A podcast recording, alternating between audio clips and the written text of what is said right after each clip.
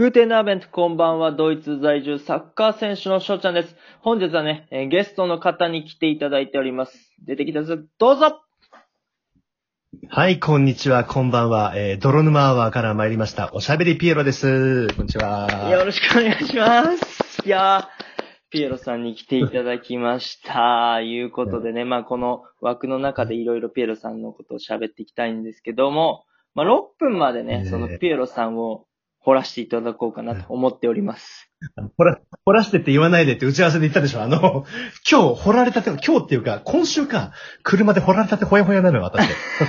え？どういうことですか？どういうことですか？年年の瀬に、はい。夜8時に、あの、国道のところで信号待ちしてったら、はい。割とあの、予想した車、いハリアーに突っ込まれて、マジかいやーって、で、こっち年末慌ただしいじゃないですか。はいはいはい。だからなかなか来ないんですよ。そうあか。の、空の中30分待つっていう。えなそれはちゃんと修理はしてくれるのかな？あ、もちろんもちろん、いわゆるあの、僕は止まってただけなんで、まあだからもう完全に、だから事故で何も賠償とかはむしろ僕はしてもらう側なんですけども、うんうんうん。あまあ、なかなかきつかったですよ。いや、8時だって言って、僕9時からライブしようと思ってたんですよ。もうパッと車置いてパッと帰って。あそしたら、えあ。えー、もう初めてですいかそういう経験は。うわ初めて、あ、昔ね、大学生ぐらい、それこそ翔ちゃんと同い年ぐらいの時に一回やられたことありますけれども。ああ、そうかそうか。はいそその時は私もね、結構怠惰な学生生活を送ってきて、暇だからまあ人生勉強だぐらいには思いましたけどもね。いや、その38歳になるともう寒空は結構腰に響くんですよ。あれこれ事故かなって事故のね、あの、ぶつかったからかなって思ったんですけど、普通に、あの、このあたり結構、あの、ガタが来てますんでね。そっそかう。やっぱ年で来るものがあるんすね。あります、あります。あの、だんだんしゃべ、なんか、多分、あの、これラジオトークだから、おしゃべりの話にしてみても、なんでしょうね。あの、若い方のトーク、あの、ライブ配信とかトーク見てて、うまいなって思うんですよ、やっぱり。ああ、そうなんですか。でも、まあ、今をときめく僕、泥沼さん、ピエロさんやと思うんですけど、本当にライブ、いつ開いてもたくさんの方来てるし、ええ羨ましいなって思うんですよ。だからなんか、そこら辺今、現状どうなんですかね、ピエロさんは。あの、相当無理してますよ。そう無理してますっていう。そう。別にあの、桜入れてるとかそういうのじゃなくて、うんうん。あの、来ていただいた方たちに、やっぱりなんか、ね、あの、泥沼はって何も生み出さないって非生産的な W をするっていうのがテーマなんですけども、はいはいはい。でも、うんだってこの人耳を傾けてもらうってすごい難しいことじゃないですか、こんだけ。今、ライブが盛り上がって。そうですね。たくさんいますもんね。うんだからまあ、あの、飽きられたくないっていうか、その、ちょっと見ないなっていううちに多分その椅子って埋まるんですよ。うんうんうんずっとライブやってますけども、私が一週間やらなかったら、あの、多分そこって多分同じ人は来てくれないと思うんですよ。うん。なるほどまあ今ね。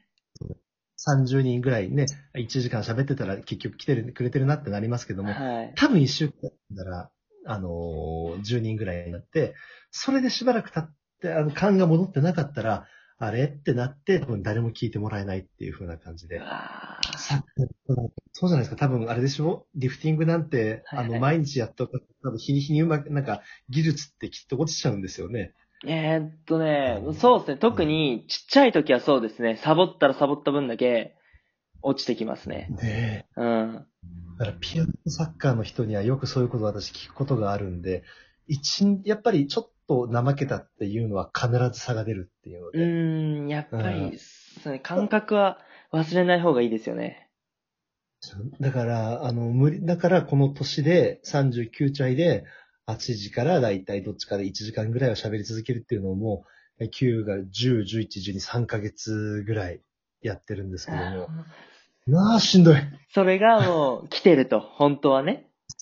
そうそう。で、いい年になって、その、せっかく注目のランキングに乗っけていただいたら、やっぱり上だったら嬉しいじゃないですか。はいはいはい上を。目指そうみたいな、そうやってるけども、やっぱりだんだんだんだんこう、あの、沈んでいくのが、あの、なんて言うんでしょうね。じゃあ、自分がちょっと、あの、くたびれてきてんなっていうのがわかるというか。そうか。全然僕からは分かんなかったですけどね。やっぱ本人はそう思ってらっしゃるんですね。そうですあの、話のストックだっていろいろとあるじゃないですか。えー口になる話から結構出ません、トークとかでも。ええそうっすね。まあ、あのーどうなんだろう。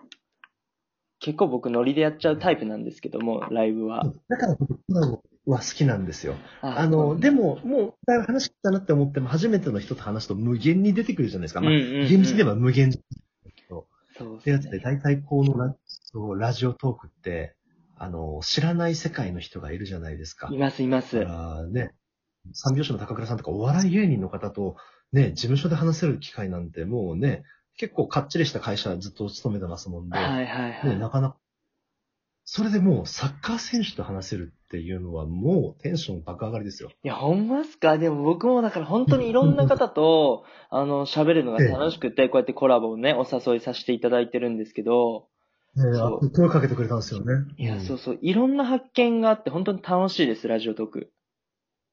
ねえ、うんだから声って、いや、なんか世の中が YouTube 映像だとか 3D だってなってきたのに、結局ここに帰ってくるんですよね。そうそうそうそうそう。そうでも技術の恩恵を受けてて、今ドイツのサッカー選手の人と話して、今昼間でしたっけ？今ね、そう、お昼ですね。これから練習とかややられるんですか？いや、今の時期ね、練習できないんですよ、ロックダウンとかで。そう、それ知りたかったんです。だって、ドイツの、あうんの、有名クラブの参加のところでチームでやられてるって言ってて、今、今23歳ですよね、年齢今23で、あと1ヶ月で24歳になりますね。あ、おめでとうございます。ありがとうございます。あの、だって、そういう方って、そもそもどうやってその、ドイツのプロのチームに入られたんですか？やっぱ、だね、あの、さっきツイッター見てね、うんうんうん。あの、いろいろ見させていただいたら、もう大学でもバリバリにやってらっしゃった方だってのは知ってるんですけども。そうですね。まあ、大学までとりあえず日本でサッカーをやらせてもらってて、で、まあ、就職か、あの、そのままサッカー続けるかってなった時に、やっぱやりたいことを続けたいってことでサッカーをやらせてもらって、で、まあ日本でいろいろチームは探してたんですけど、なんかしっくりこも来るものが見つからなくて、で、そんな時に先輩とかにえー相談をさせてもらったら、まうん。あ、あの、海外って選択肢もあるっていうことを教えてもらって、で、その、うん。やっぱり海外。はい、大丈夫です。えっ、と、大学、うん、海外で、まあ、やるにはもう、遅いぐらいだと言われまして、22歳の時に。高校卒業ぐらいで行くのが、なんか結構主流なんですかね、海外。そうそうそうそう、なんかもう10代で行く、なんなら18歳でももう遅いんじゃないかぐらいのレベルなんで、だから、そうそう、22歳なんてまあ遅いけど、まあ、最後のチャンスっていうことで、だったら、あのー腹くくって、ねし行ったろかという決心がつき、まあやっぱりサッカーといったりヨーロッパっていうことで、まあヨーロッパでサッカーしたくて、その中でも、まあドイツは比較的そのサッカーしやすい環境やったし、外国人枠がない、なかったりする。ない、ない。ええそうそうそう。なんでドイツを選択させてもらって、で、まあ逆に難しいんじゃない外国人枠がないっていうと。もう完全に平等なところで勝負しなくちゃいけないんじゃなくて。まあまあそうですね。まあそうなんですけど、逆に外国人枠があると、要はさ、ええ例えば2枠とか3枠だったらそこに外国人でまず対決しないといけないから、はいはい。そうそう、外国人枠がない方が、あの、ハードル的には低くなりますね。へえ。まあ、低くなっても高いことハードルなことには変わんないでしょうけどね。そうですね。そうそうそう、そういうことで、まあ僕の、要は、ちょっと知り、先輩ですね。先輩がドイツにコネを持ってたんで、その人はい。にちょっと頼って練習参加をさせてもらって、ええええ、で、あの、あれですね。ご何？オファーをいただいて、まあ、うんそのチームに入り、で、そのチームから、まあ、移籍して、で、今のチームから、あの、要はサッカーの給料だけで、えー、飯を食えるようになったと、そういう感じになります。すごいじゃん、なんかもう、プロサッカー選手って言っちゃえばいいのに。いやー、でもさ、あの、本当にプロサッカーと言えるほどの、あの、うん生活はできてないと自分では思ってるから、まあ、プライドが許さないところはありますね、正直。プロっあて、なじゃあもういつか来たぞっていう時になったらもうプロサッカーあ、選手言います、言います。自分の、なんかそのハードルがあるわけですけど、ハードルっていうか、ね、えーあるわけですけども、それを超えたら言います。ちょっとそれその日楽しみにしてますわ。いや、本当にそれを、まあ、ラジオトークでも報告できる日が来ればいいなとは思ってますね。へーはちなみに、年末はやっぱりこちらには戻られないんですか？もうね、帰らないんですよ。そっちには、ね、帰ったら逆に、要はドイツに戻ってこれなくなる可能性もあるかなと思って、それは怖いんで、そう。っていうことで、まあ僕もラジオトーク、に入り浸れようかなとは思ってます。ほんで、あれですよね、ピエロさんも紅白に出られるんですよね。